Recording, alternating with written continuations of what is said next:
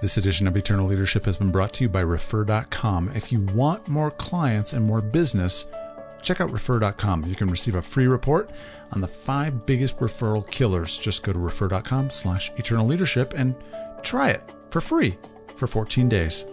A lot of it starts uh, for me very often, and I don't know if you found this, John, for you, but a lot of the best leaders are actually kind of reluctant leaders. You know, people who maybe found themselves in a leadership position and they're saying now, oh my gosh, what do I do now? And and how do I uh, again form a team? How do I uh, uh, accomplish the role uh, that and, and what is my role? And and I think that's right. There's a lot of role confusion in that.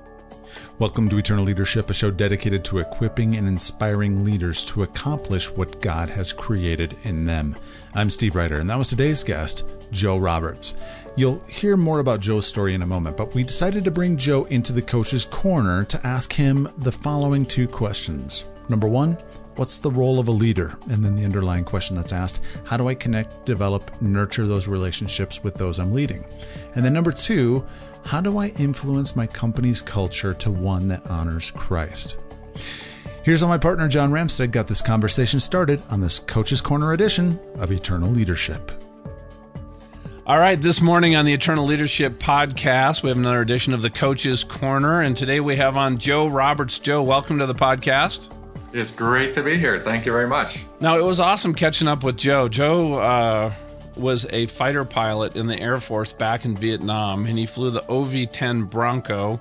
And if people aren't familiar with that, it's a twin engine prop. It is a lethal looking airplane, but you guys used to go in and do forward air controlling and spot missions for people. So you were the first target that the people in country were shooting at before the jets would come in and try to do their mission, weren't they, Joe? Absolutely right. Yeah, it was. Uh, it's uh, whenever you we, we, had an airborne role very often, so we could be on site uh, where the action was within five or ten minutes, and uh, and then we had six radios going on on that airplane, uh, trying to find out uh, who's on what frequency and what do we need to talk to. And we're talking to the ground troops. We're talking to our headquarters back in the in, in the, the, tactical operations center. And then when they when the pilot uh, the fighters would come up, then we'd get them sacked up as well. So you had to learn to really be a good listener. Yeah, for sure. I bet you did. And you know, you were just sharing before we got started um, you, you got out of the Air Force uh, really after connecting with something in, in Scripture about the parable of the talents. And I know you've had just a long career in business, also yeah. as an executive and business coach. You've done training around the world, worked with thousands of people and mm. uh, some huge companies. So maybe you can just spend a couple minutes, uh, Joe, on just your uh, your journey, you know, from the Air yeah. Force till today, and then we can dive into some great questions we've gotten from our listeners. Yeah, well, um, I, th- I think it, it, it, really goes all the way back. I was a, uh, the third son of a, a Nebraska uh, rancher. I was on a, uh, raised on a cattle ranch. Uh, my parents had moved there when I was just a couple years old, and and as all I guess um, young boys do, uh, maybe they don't, but at least what I did was I dreamed of one day flying, and I'd get up in the crook of a cottonwood tree and and pretend I was flying, and uh, and then, as you as we know, the way the Lord works in our lives is that that wasn't just my dream. Yeah, that was His dream for me as well. And and so after um, uh, a, lot of uh, th- amazing uh, coincidences happened, I end up then being able to uh, to go to the Air Force Academy, and as a result of that. Uh, um, went on to to be a pilot, and it was just at the time when when Vietnam was on the go. So obviously, I, I, know what it's like to fly in combat and get shot at, and that was a good preparation for being involved in training and development because uh, you, uh, you, uh, you, you sometimes aren't always speaking to a, a warm, uh, friendly audience. Uh, uh, so. along about, I've, I've, been in the Air Force. I was a, a um, commander uh, of, of, a, of a, in a flight uh, in uh, stationed in England. I was flying F4s at the time, and uh, but the Lord had really been stirring me up into that there was something else I ought to be doing with my life just besides flying airplanes. Um, and so I fancied kind of you know being in business for myself. And and having been an instructor pilot, I loved the thought of being able to help other people do things they didn't think they could do. And you know, Uh, John, I don't know if you ever found this. I'm not sure you were ever an instructor pilot, but I know you're you're flying. You know the feeling when it's what it's like, don't you? When you make a landing that absolutely just put you know it really really you know, it just hits all the spaces and you say yes to yourself. Well, yeah. not just that, as an instructor pilot, helping somebody else do a very complex maneuver and they nail it. That's right. That was just as rewarding because you mastered it yourself. Yeah. But you know, you you really want to help other people, you know, get to the point where they're just, you know, the best at what they can do. Yeah. And bring out the best in them and you know, be able to, you know, see something in them that they're not seeing in themselves at that time. Because as you know, people going through that pipeline, the pressure, the washout rate, uh, you know, each flight, uh, people aren't aware of this. I mean, I think in the Navy pipeline, there's about 300 flights from primary through intermediate through advanced jet training, yeah. you know, landing on aircraft carriers and guns and navigation. But every single flight, there we always had two things that were graded, and that was air work and head work, the decision mm. you're making. And if yeah. you get a down, if you fail one flight, you're going to go to a, a, a, review board, you'll probably get a chance to refly that flight. But if you failed uh, two flights out of those 300, uh, you're probably done. You're not going to continue in the Navy. You would go out to a, a ship. And so, uh, you know, helping people, you know, just become their best and, and come out is something that, you know, I brought out of the, the military world you know that mindset into the civilian world. It's what I'm doing today. It's why I'm a coach. I just love seeing people achieve things that they they didn't even realize that they could get to on their own. Uh, John, we're a kindred spirit. That's exactly what led me into that way, and and and I felt uh, what was amazing. I, I, I, felt I was good at it, you know, and I got to be good at it, and and so people would come to me when they when they faced some kind of barrier in their life that, that wasn't helping them to get what they wanted to, especially in a leadership role, especially when how to get the best out of people or how do I organize myself so that I can get more done or whatever it was. It, it's it. Uh, I just found the same thing. It's just uh, by by using kind of a coaching approach, they, they're they're able to tackle things they didn't believe in themselves, and and the joy on their face and the and and uh, the, the kind of the thrill of seeing them say i can do this yeah was uh, you know for me that's better than the than the pay i've earned over the last 30 years i've been doing this. You know it's a, it's absolutely amazing to get people um, to achieve things they didn't think they could. Yeah what a joy isn't it though? You know, every time today when I see, you know, when I have a coaching appointment on my calendar for that day, uh, man, I just I love it. I get excited. It's like, uh, you know, it's like you know, suiting up and getting back in the fighter plane to you know take somebody out and help them get to that next level. But you know, that brings us to our first question that we're going to talk about today, and I think this is a great question. Um, it was somebody that was talking to you just about leadership. Yeah. And you know, as a leader, you know what is really the definition and role of a leader? A lot of it is viewed as you know it's some i have to have the answers. I need yeah. to set the vision. I need to motivate my people.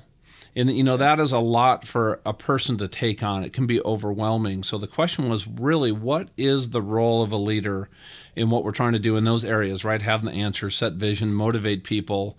And really underlying that was the questions about how do i really um, connect and engage and develop those relations with the people that I'm leading. So let's just start there. If somebody had, you know, one of our clients, uh, Joe, and we, we deal yeah. with this when people come to us, and they they're they, these are definitely questions that are front of mind because yeah. people really want to work in their strengths. But um, I think leadership nowadays, I think leadership principles are pretty timeless. They're universal, but it's really the style in which we apply these principles. And I think, uh, especially in the world that we're at today, with this millennial generation coming on, these there's you know these kid these younger generations that are 18 to 35.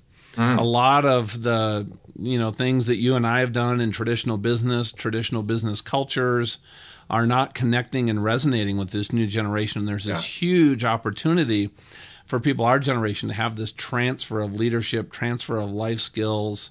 So it's really about adapting that style. So where would you start out work working with a client that had these questions front of mind? Know, really, really good question, and uh, I, I, think uh, it's a lot of it starts uh, for me very often. And I don't know if you found this, John, for you, but a lot of the best leaders are actually kind of reluctant leaders. You know, people who maybe found themselves in a leadership position and they're saying now, oh my gosh, what do I do now? And and how do I uh, again form a team? How do I uh, uh, accomplish the role uh, that and what is my role? And and I think that's right. There's a lot of role confusion in that, and especially. Uh, if what our model has been in the past is, uh, I'm sure it was for you, John, when you're in the military, it was um, someone would say jump, and you'd say how high on the way up. Yeah, and that was kind of your role, you know, just to be obedient and just do what they said. And and, and my experience is very similar to what you were saying about uh, the the 18 to 30 year olds that that very often they don't respond very well to the either to the carrot or the stick. Yeah, and no, correct.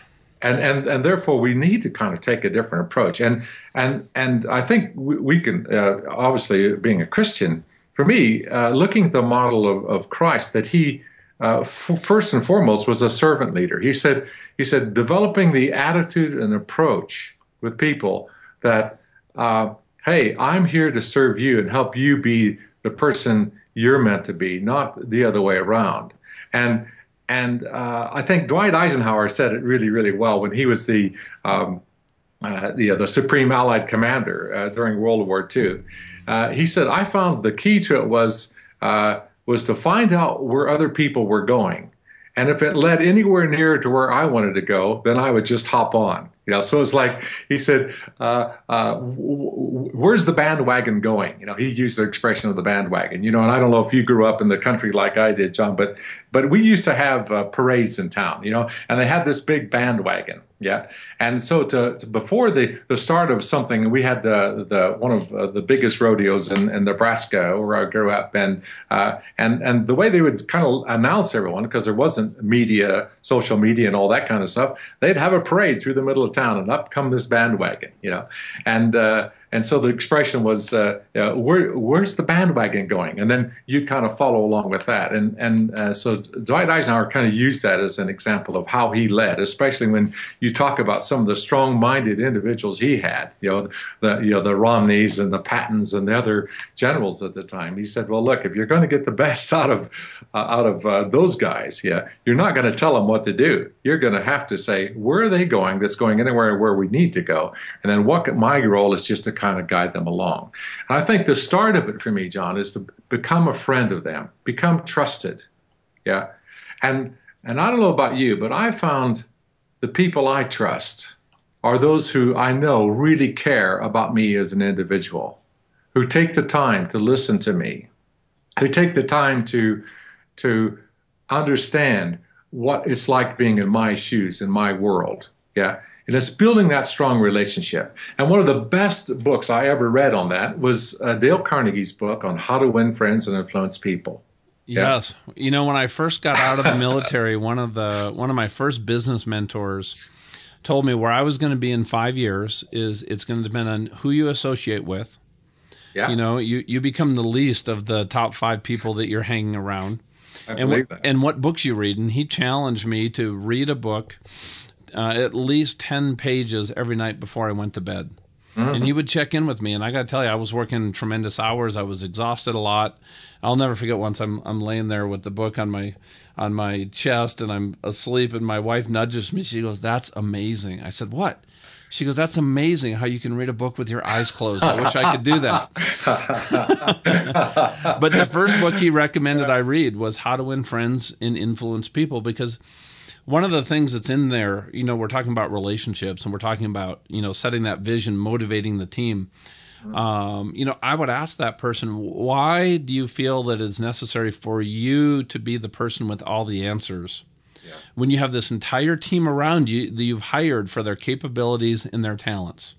Right. So, what if you took a sincere interest in what they had to add, both in the context of the business and and and the the vision of the company and how we should motivate people. You have this incredible team around you. You don't have to be the person that has all the answers. And when you engage people in that process and your team feels like they have ownership in that. And I would ask people on a scale of 1 to 10 whatever the vision is today, if you had people actually write down and I do this when I first go into a company. I ask people, what are the values that are represented here in this yeah. culture? I actually just did this. I'm doing a 360 interview for um, the leadership team at a public company that I'm working with. And I asked all the stakeholders during these 360 interviews, what are the values of this company? and uh, nobody had the same list, and half of them were very honest. I couldn't tell you what the values are here. Mm. They they don't know what they are. What is wow. the what is the the vision? You know, that's the direction that we're going with this company. People yeah. didn't know. They know what they do, right? This is, you know, they can tell you, you know, we make these widgets, we sell this product, we do this kind of consulting, but they can't tell you really what, you know, why we do that or really how, what's the character and the values behind that. So I think having those discussions with your team and in developing relationships through that process can be huge in a leader actually start now connecting with at, at a personal level not yeah. just as a you know these are my coworkers yeah uh, it, it, reminds me of um, uh, a, guy by the, a guy by the name of david that i was working with in a in a company and in, in, in the uk uh, and and he was uh, of the old school. You know, he was a rugby player. Yeah, and so he he thought the way to uh, get the best out of people was to yeah, to, to, again to be the one that worked the longest hours, get in early, know, stay late, you know. And then when it came to the meeting, he had to be the one that was in control of the meeting, and he and he told people what to do and all the time. And and I don't know about your experiences, but certainly mine is when you tell people what to do. Uh, if they do it, they'll do it for just a little short period of time, and then they'll go back to their natural behavior. And if you really want people to change, it has to be a different approach. We took them through um, a, a coaching development program. So we're going to say uh, David, we're going to teach you how to coach rather than how to lead. And he said, well, what does that, how does that apply to leadership? Yeah, coaches. I mean, what, what does that mean? So I said, well, you were a rugby coach, and you kind of know what that's like. But uh, it, and I wonder if we could help you to develop some of the same skills that you use as a rugby player as you do as a as a as a leader in business and as a managing director in your company. And uh, and so David goes along to this thing, and and one of the first things we taught him was this, uh, a, a, real a skill that I think is just uh, so essential if we're going to be leaders in, uh, in today's world, and that is to be a good listener and to ask the right questions, to ask the, the powerful questions, as you were saying, which which gets to the heart of it. So not just talking about what is going on, but also why. Why are we doing this? Yeah, and mm-hmm. and what's motivating you? What's driving you to to want to do a good job here at work? Yeah, and and whatever problem you're trying to solve. Uh, it, so so often we as leaders think what we have to do is solve people's problems when they come to us. So uh, John, if you were to come to me and say, "Well, how do I uh, how do I make sure that client uh, uh, pays us on time?" Well, one way is I could tell you, but guess what you would do? Yeah, you'd go out and try that, and if it didn't work, guess what? would happened? I might succeed or fail, but you haven't equipped me to no. think on you know to to do that on my own when the situation is different next time. Yeah. So and that's what we need to be doing is developing the people. So if i asked you you know joe what do you think you should do? Now you might already have in your head the answer as the leader exactly what joe should be doing.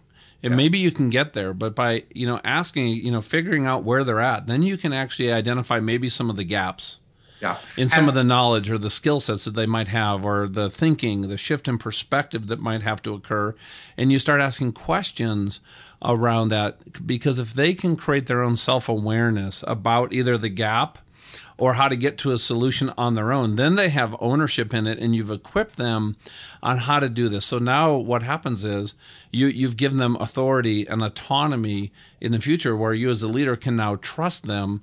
And a lot of, now some of those decisions that might be on your plate, you know, a lot of the leaders and companies are working crazy hours.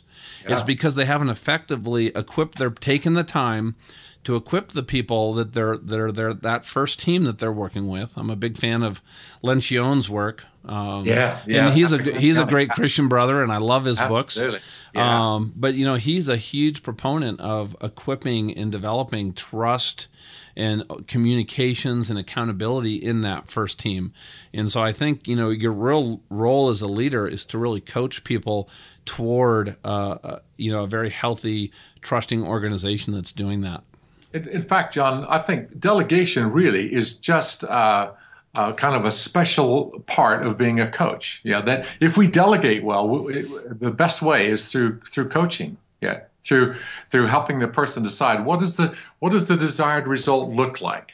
Yeah, and then okay how do you think we could get there you know and getting the person to express all of that and, and i don't know about you if you've i'm sure you have uh, in your experience but but uh, when you have someone who really listens to you who really listens deeply who doesn't come with their own agenda but just comes with a no agenda whatsoever other than just to listen to you um, what a difference that makes in terms of our ability to, to get clarity in our own thinking and I think the best thing we can do as coaches, uh, as a leader, as a coach, is to get people to stop and think and just to think through things for themselves.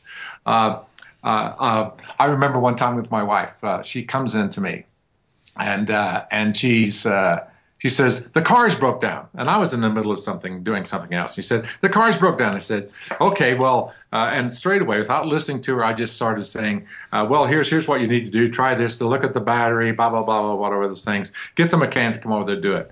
Well, and I thought I'd solved the problem. And she went home, and, and finally, later on at the end of the day, I go, go home to see her. And she was just fuming mad. Yeah, she was really angry with me. And I said, uh, Heidi, what's, what's wrong? I, I, I, you got the car fixed. He said, yeah, I didn't want your answer.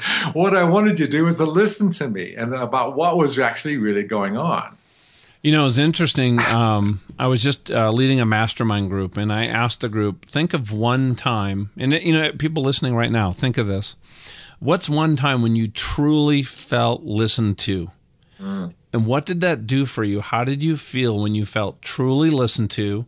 Somebody who truly you know validated where you were coming from, asked you some questions, um, and allowed you to get some clarity because you were able to share. Yeah. What did that do for you? Now mm-hmm. think about that. Uh, I think all of us probably have some bright spots where that happened. Imagine if those were the kind of conversations you were having with your coworkers, with your employees, with the people on your team, how that would almost overnight change the dynamics of how people operated if they were truly. And you know what? To be listened to, you have to have a safe place to do that.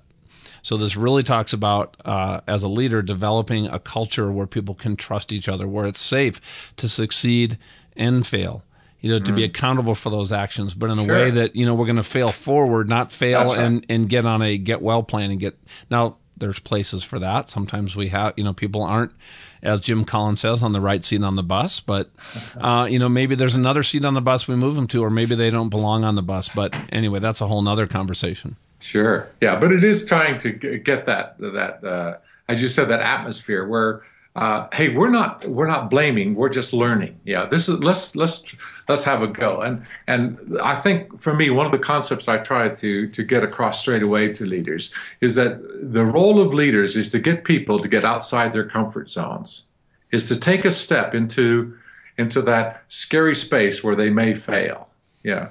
And, and I see this so much as, in, again, just modeled on what Jesus did to his disciples, but also what he asks us to do, is that it, is that sense of how do we, we, how do we really start operating in faith? How do we take a step into the water? And very often it's, it's by getting people to, to get outside their comfort zone and saying to themselves, you know, I, I want to change. You know, I want to do things differently. I need to. I believe I can. And, and at the start, uh, we as the coaches may have to believe for them because they may not be able to believe for themselves that they can. But if we can encourage them to say, okay, I'm going to have a go, that that's the start of getting people, I think, to really start to develop. Yeah. And as long as we have that attitude of mind, this isn't about you doing uh, and I know a lot of people talk about this in, in, leadership. Let's do the right things first. Yeah. Well, I don't think I don't think that's possible. I don't think we do the right thing first. I think we have to do uh, do the right things until we can do them right. Yeah, because chances are the first time we do it, we're going to fail. Yeah, otherwise it's it's something we can already do. So if we're going to get people to grow, we got to get them to get outside their comfort zone. Well, you know, you brought up something that's that's really really an important point. Uh, you know, when I when we both had student pilots back in the day, you know, we we knew that if they were at that point in their training while they're working with us, where we were instructing, that they had the ability to do it. They might not see it in themselves yet. Now, yeah. let's, let's take that in the business world. We might have somebody in a role, whether it's sales or operations or finance, or maybe it's a new role to them. They were internal promotion. But if we choose to look at them and speak to them as uh, seeing the potential in them, Yeah. where where they So could be, what they could grow to, they're going to rise to that level. Yeah. Um, and I think it's very important for as leaders to have that aspirational piece of seeing the potential in people and then really working with our language and how our interactions are to bring that potential out in people. Because when people feel valued, when they feel they're being recognized, uh, that they're that they're being developed, those are the people that want to stay at your company long term. They're not seeing your company as just a layover until they find something better.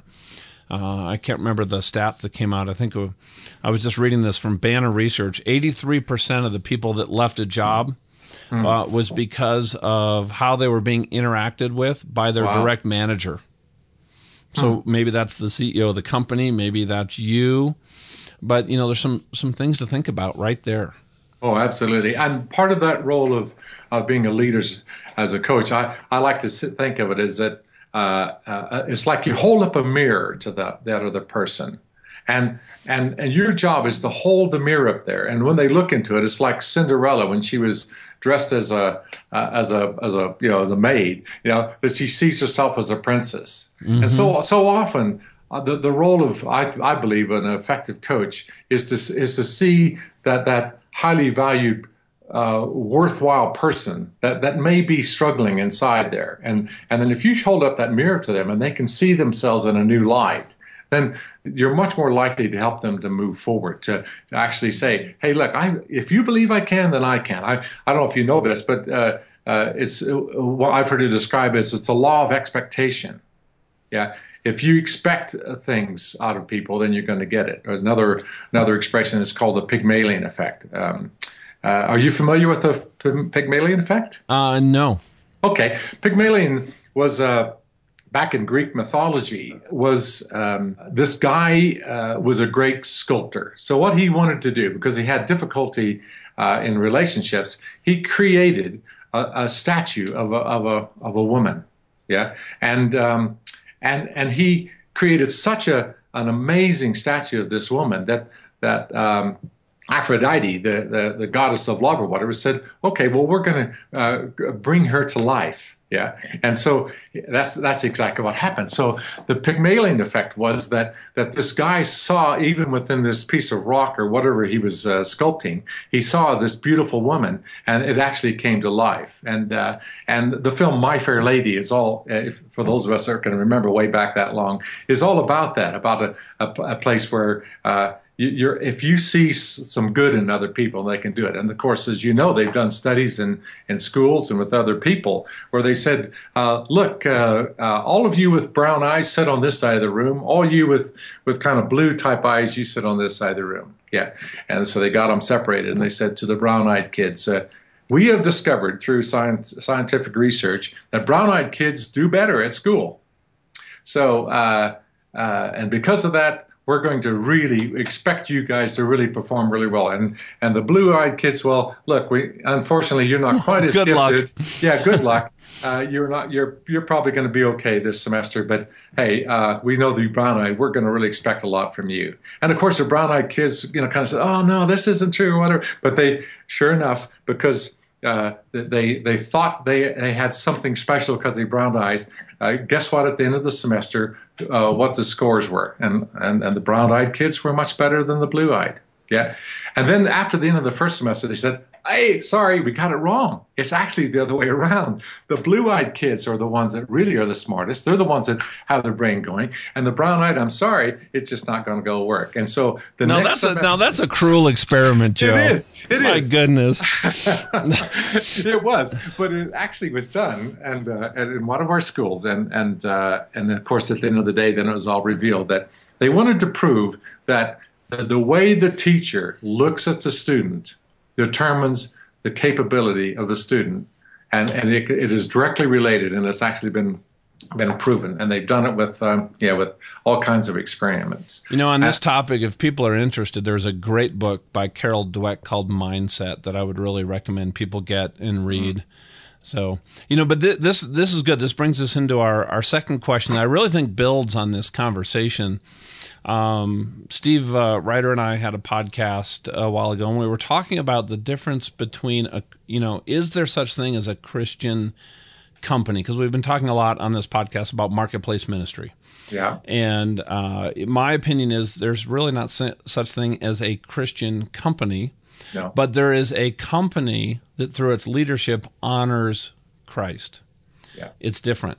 So the question came in is how you know what does that really look like if I am a Christian leader in a company where maybe I'm the only person here who shares my belief how do I influence the company to one that, that honors Christ. So what he's really mm. talking about in my mind is how do I influence and impact culture? Yeah. So if somebody comes to you and that's something that's on their heart as a leader, uh, where do you start out with them, Joe? And then I can share some of my thoughts too. Sure.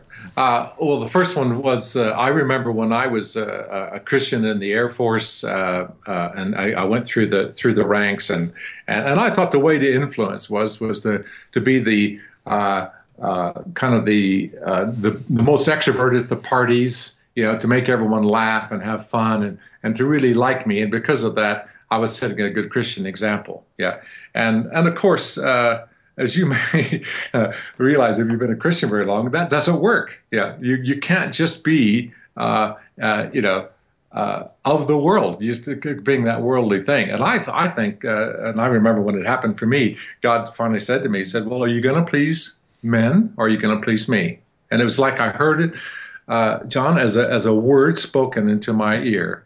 Uh, as as uh, we're talking together with each other, and I, and and God was giving me a choice. Hey, do you want to please man, or do you want to please me? And I said, Lord, of course I want to please you. Said, okay, then some things going to change.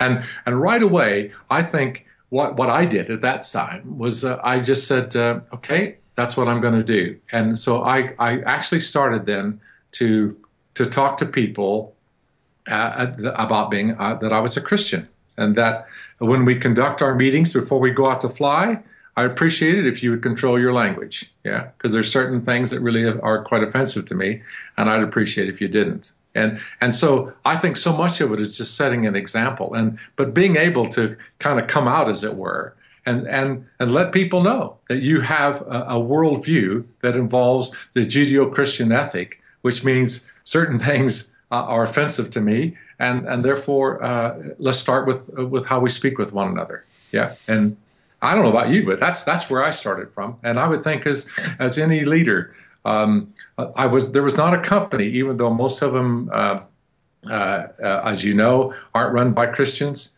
Uh, they respect the fact that they knew I was coming from a Christian background. Yeah, and when I would go in there as a consultant or as a coach, uh, they knew straight away that there were certain things that, that were acceptable and certain things weren't if they were going to uh, you know, have my support and, and, and leadership. Yeah. Uh, uh, so that was a start. And, and then and then I think I, I never ever um, I don't know about you how you do that, but I wouldn't ever tell people about my faith uh, directly unless they asked me. But obviously they did, then I would.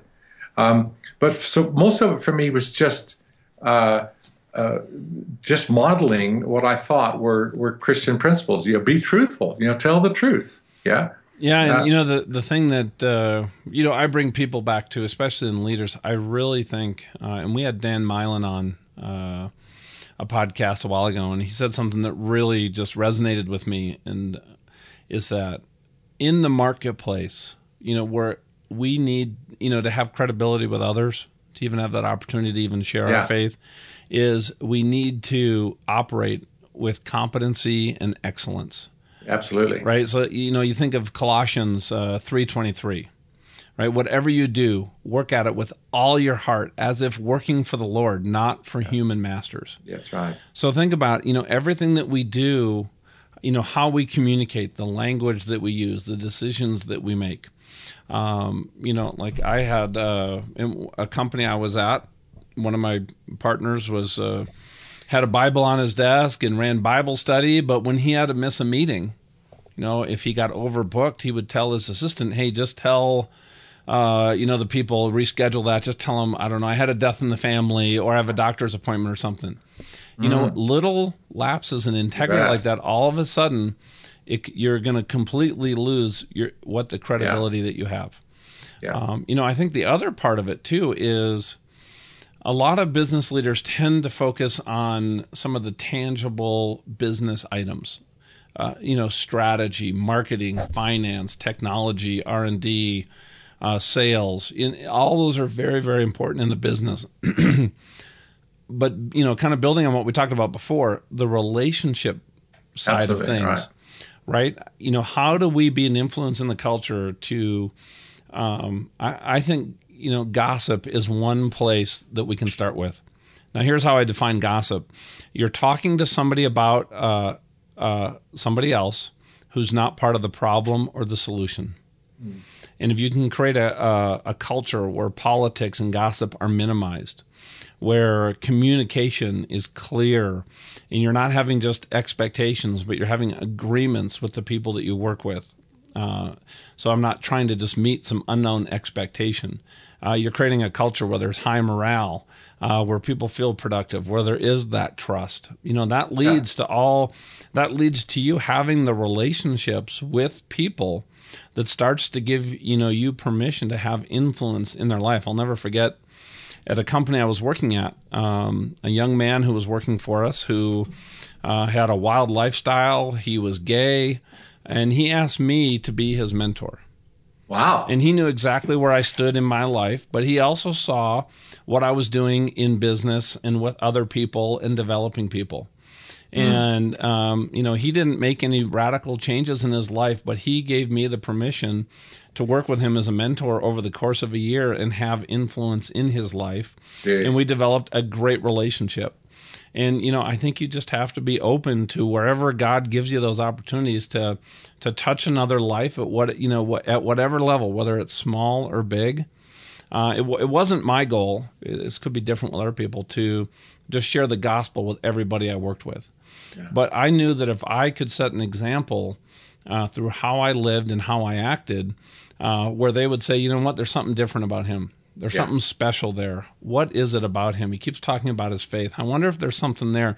And maybe God uses that somewhere down the road for somebody else to open the door a little further, to bring a little more light in, to bring a message in that maybe I didn't get to deliver at the workplace, but I but I set set the table for that conversation to happen. So that's Yeah. part about how I think about it. and I think it is about being uh, walking uh, the talk. You know that that if you believe that this is the day the Lord has made, let us rejoice and be glad in it. Then then that means when you go to work, you you have to act like that. I mean, you don't have to start off the day.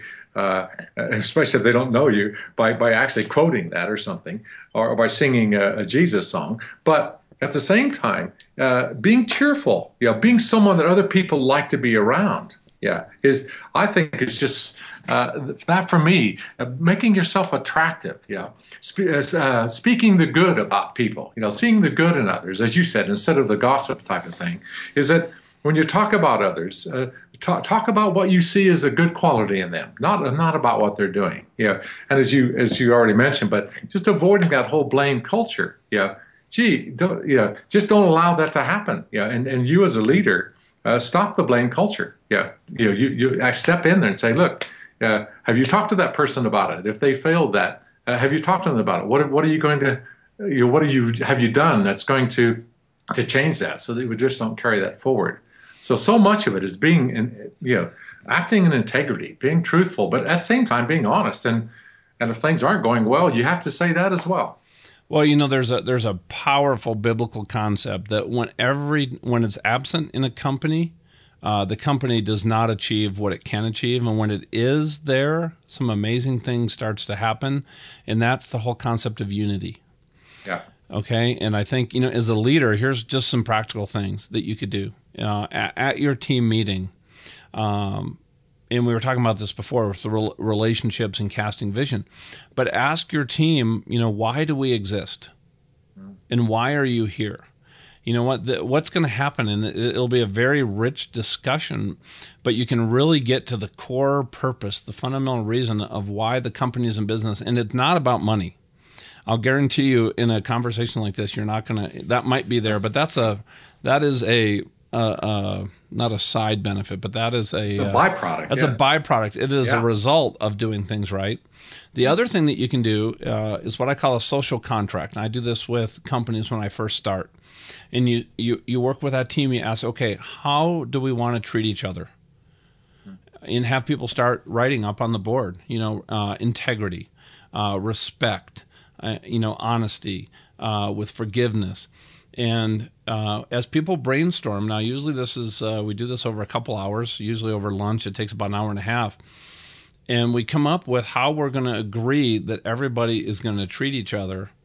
But the next step is what are we going to do if we if somebody violates what we just agreed on how we're going to treat each other.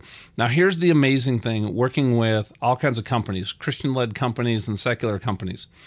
The process of how we're going to address that almost always gets back to the biblical model every time of Yeah. go to that person individually That's it. if that doesn't work out, let's go bring somebody else in to kind of help us mediate this. Mm. If that doesn't work, let's bring it to the whole team and have a conversation with the whole group on how do we address this. And we have people, you know, actually take that process and document it. And it's very important for the leader, especially if he gets called on one of these, to follow the example here. But having this social contract that's really based on our values and how, because as a Christian, you can really influence um, a, a way of developing relationships, communicating people, treating people that you know at the end of the day is, you know, God's going to be smiling on. You know, that's part of this culture.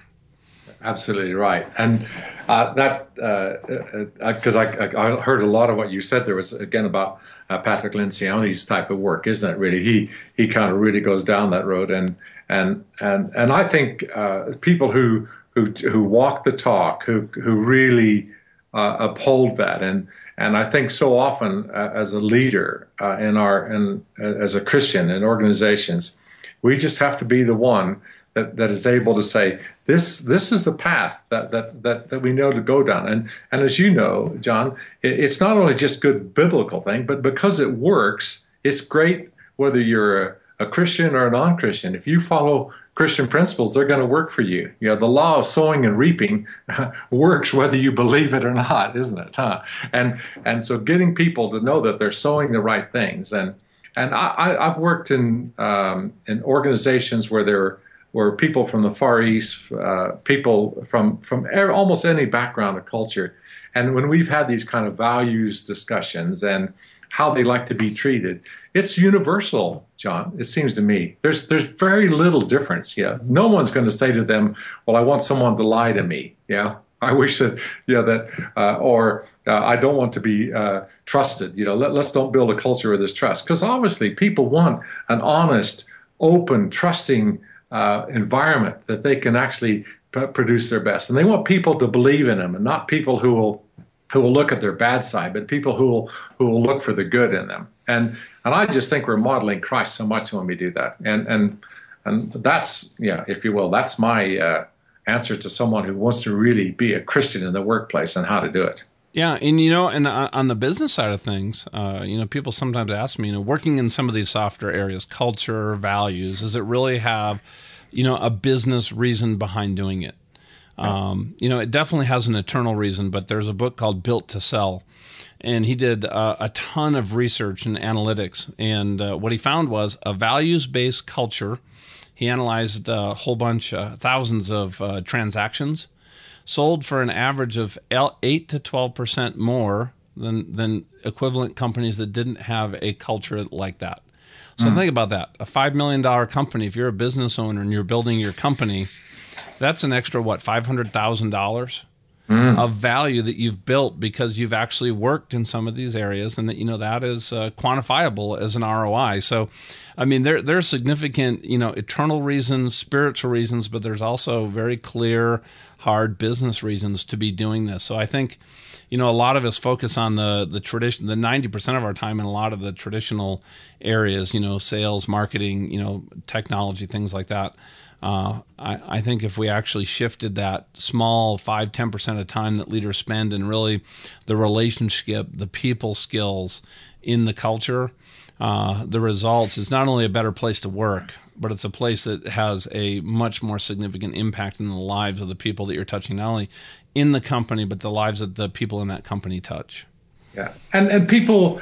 Uh, it, uh, even running a meeting, uh, using what I would call more of a coaching approach into running a meeting.